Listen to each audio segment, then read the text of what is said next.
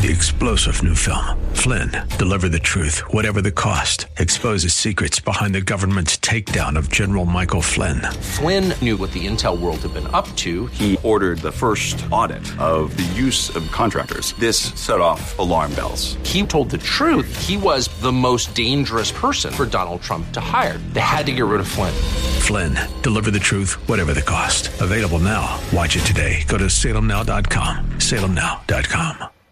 There's a message true and glad for the sinful and the sad. Ring it out, ring it out, ring it out, ring it out. It will give them courage new. It will help them to be true. Ring it out, ring it out, ring it out, ring it out, ring out. Alrighty, good afternoon, folks, and welcome back to another episode of Redeeming the Time. I'm your host, Chris Macy, and I am the minister here with the North Valley Church of Christ. We're up here in Cave Creek, Arizona, right, on the border of the northern part of Phoenix. If you've ever been up this way, we're uh, right in between Tatum and Scottsdale on Dynamite Road. So if you've got onto one of those roads, you go up north to Dynamite. It's right there in the middle on Dynamite, in between those two main roads. A nice little quaint little building here. Great church, great folks. And if you want to know more about us, you can go to our website www.nvcoc.net, and you can learn everything really about the North Valley Church of Christ there. Also, if you click on the radio mic, right there on the front page, it'll take you to our uh, what do you call it? The the, the uh, uh, blog page where we have all the the lessons from Redeeming the Time radio show. This one will be on there as well as our past episodes, and you can listen to them live and free. Well, not live, but you can listen to them right there at your leisure, and it's all free online.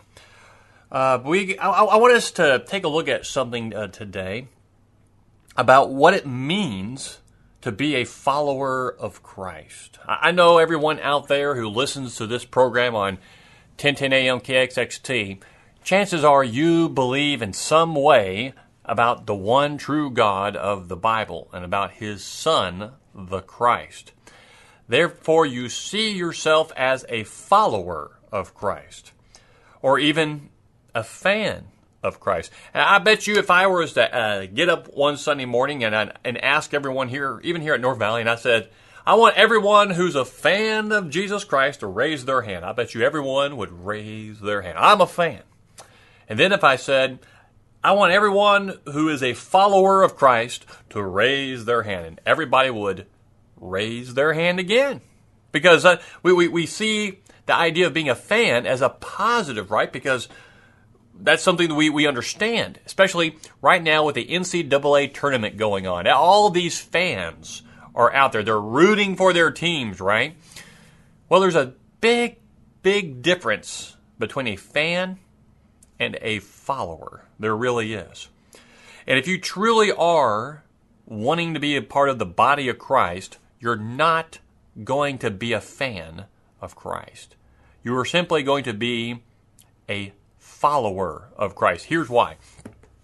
I know a few folks went up to Las Vegas to watch their their team Virginia play, and they played that 16th seed, uh, some team out of Baltimore, Maryland. Um, the, the team that nobody knows of because you know if you if you're paying attention to sports at all, you know it, it was a 16th seed and they beat a number one seed. When I heard about that, I didn't see the game, but when I heard about it, I thought, oh man, that, that's history. That, that's never happened before. And I've been waiting my whole life since I've been watching basketball, waiting for that to happen. It finally did. And so in my mind's in my mind, I was thinking that must have been a close game. Maybe it went to overtime. Maybe it went to double overtime. I don't know. So I got online to look it up. It did not go to it. That they whipped Virginia, twenty points, and they were winning pretty much the entire game. It was amazing. Now the Virginia fans, when they were imagine sitting in those stands, it wasn't some nail biter. They were losing, it was pretty obvious toward the end they were going to lose the game.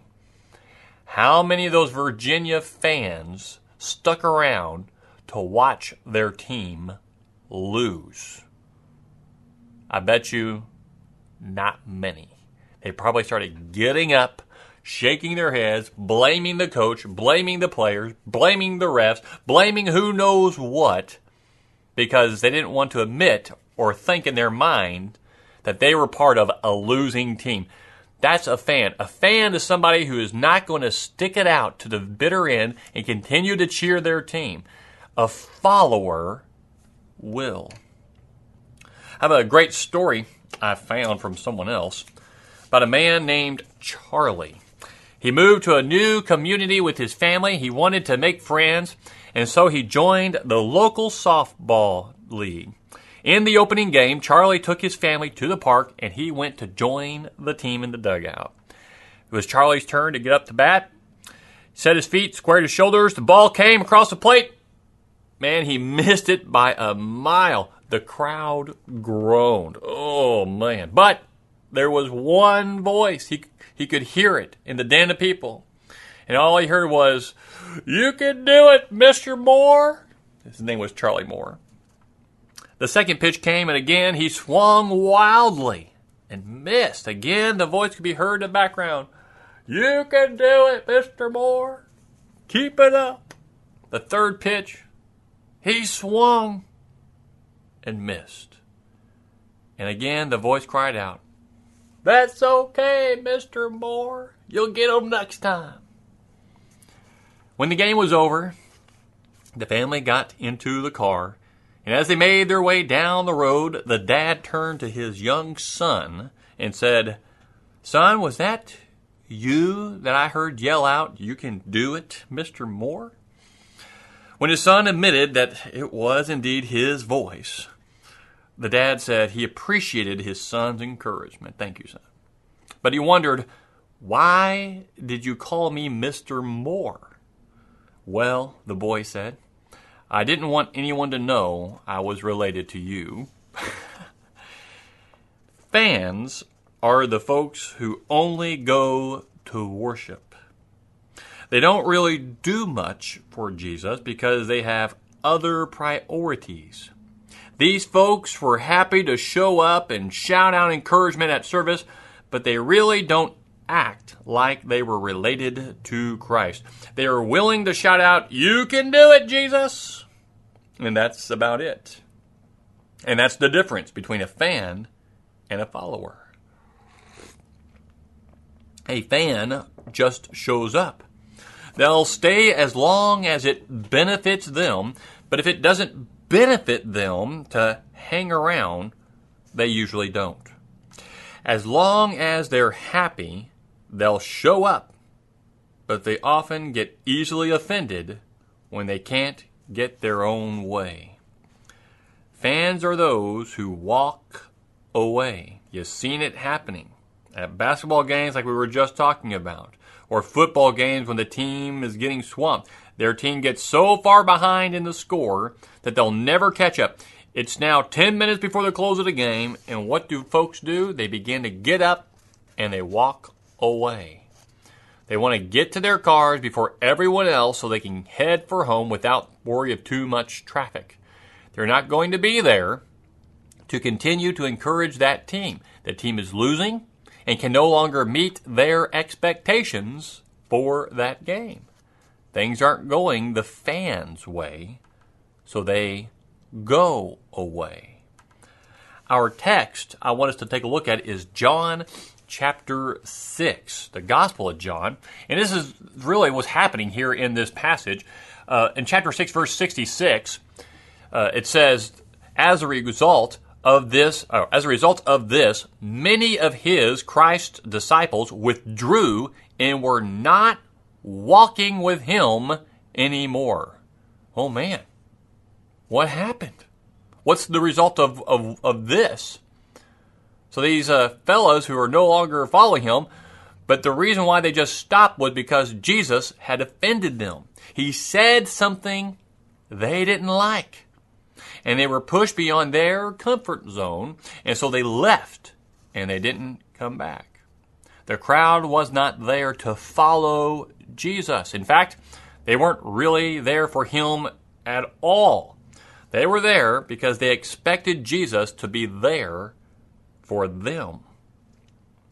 just a day or so before this incident in chapter 6, verse 66, Jesus had been teaching a huge crowd. The text tells us that 5,000 men had gathered along with the women and the children to hear Christ preach. But as the day progressed, Jesus knew the people were getting hungry, so he performed that great miracle, and one, one of many, and he took five small loaves of bread, two small fish from, from a little boy's lunch, blessed it, broke them, and gave them to his disciples to hand out to the crowd to feed them. And everybody was fed. Then Jesus sent the disciples amongst the people to collect the leftovers from this miraculous meal, and there were twelve baskets full of food left over. Do you think the crowd was impressed? Yeah. You think the disciples were impressed? Absolutely. Some began to talk that, man, let's take Jesus by force. Let's make him our king, right? I mean, God, this guy can make food for us. We don't even have to worry about that. Imagine having a king like this. That would be phenomenal. But knowing that, that they were planning this in their minds and their hearts, Jesus slipped away from the crowds, and later that night, he walks on the water and joins his disciples at their boat as they cross to the other side of the Sea of Galilee. John 6:24 tells us that so when the crowd saw that Jesus was not there, this is the next morning, nor his disciples, they themselves got into the small boats and came to Capernaum seeking Jesus. They went searching for Jesus because they because he fed them. He'd given them a free lunch. You offer me a free lunch, I'll show up every time. They'd come back. So these folks are looking for Jesus. They're coming back for more food. But he did not come to this earth just to offer us a free lunch buffet, did he? No. Jesus had, Jesus had no intention of feeding them this time, and they're not happy about that. They want him to do another miracle, but he's not going to do it. Why isn't Jesus going to do another miracle for them? Because Jesus is not interested in having fans. He's interested in having followers. And there's a big difference. Now, what does a follower look like? Well, the difference comes down to a difference of motivation and priorities. A follower is the type that means it when they sing that old gospel song entitled "Where He Leads Me, I Will Follow." You, know, maybe you know that song. And where will you go? Well, where, wherever He leads me. How far will you go? All the way. Now, fans don't actually sing it that way. They change the chorus so it sounds something like this. I'll go with you till the summer. And then when the baseball games and my vacations and campouts get up in the way, well, then I, I got to take care of that first. I'll go with you till the winter. And then I spend my three months in Florida, Texas, or wherever I, I really don't want to get involved in serving Him. Because when I go on vacation, I don't want to go to the worship service. I take vacation from everything. You know what I mean? I'll go with you till life's a bummer and I don't feel like getting out of bed, or people mistreated me, or I don't feel like God's answered the prayers that I've been sending up the way I want, and so I'm I'm hurt and I don't want to show up anymore. And if not, I'll say so long, so long, all the way. You hear it? That's what they say in their hearts. Fans give up fans walk away. Or worse, they'll stay and damage the church. We'll, we'll talk more about that later. But followers follow Jesus no matter where he leads them. You can see the difference between fans and followers in how they worship. Fans go to worship to experience the rituals. The rituals make them feel religious. But those rituals don't make any difference in how they live.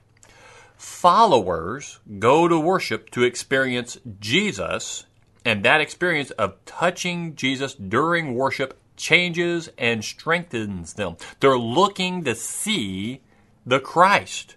And then they want to change their lives to reflect the life they see. And that encourages and strengthens them, even when it stings, when they're like, oh, I haven't been doing that. Oh man, I have been so far off. I am so glad to see the truth. I want to change.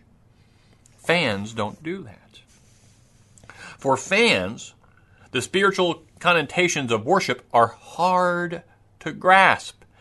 Jesus told the fan filled crowds, in fact, let me, let me read it. John chapter 6, verses. Well, I'm going to start in verse 48 and read down to verse 58, 59, uh, 58, where he says, I am the bread of life. Your fathers ate the manna in the wilderness and they died. This is the bread which comes down out of heaven, so that one may eat of it and not die. I am the living bread that came down out of heaven. If anyone eats of this bread, he will live forever. And the bread also which I will give for the life of the world is my flesh.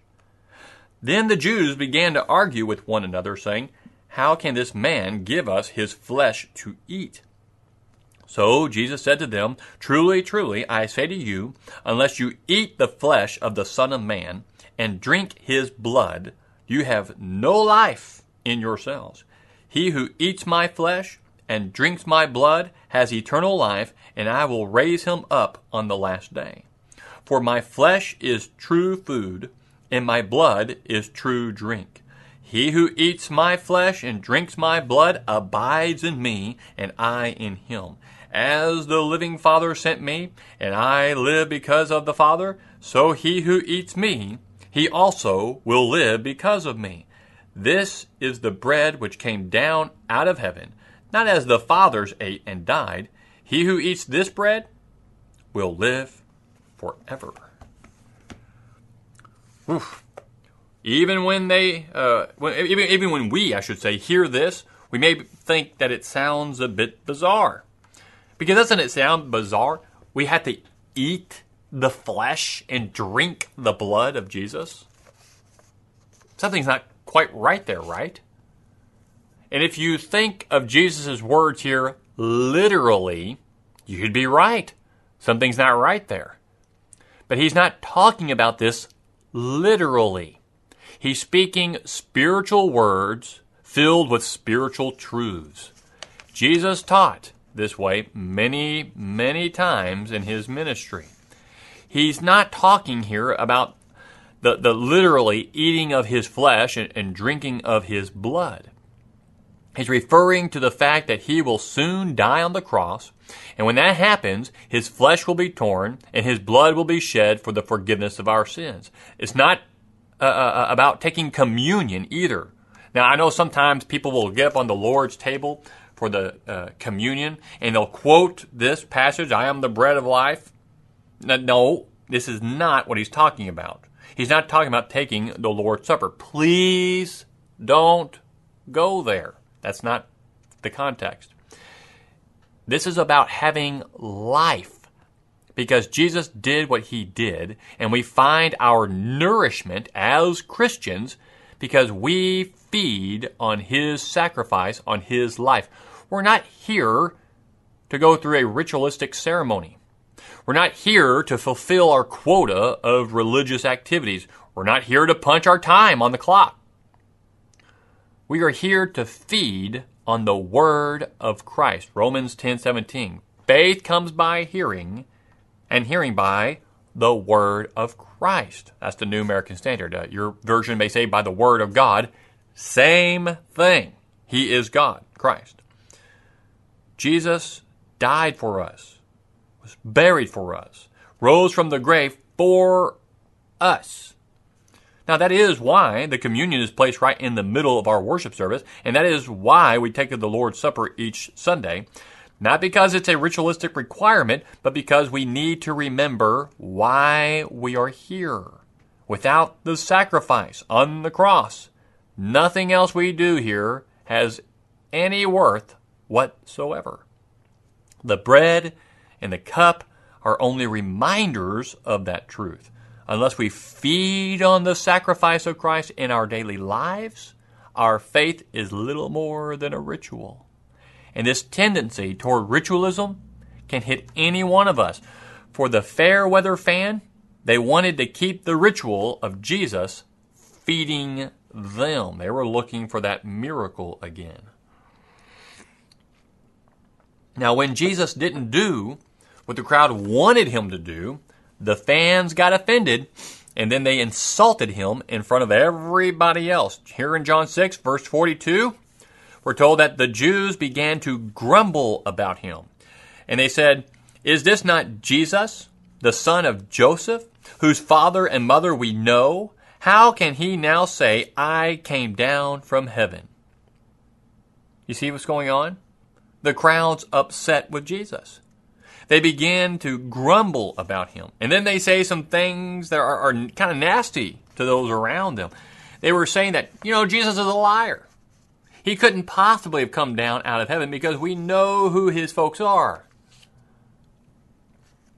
These guys are fans.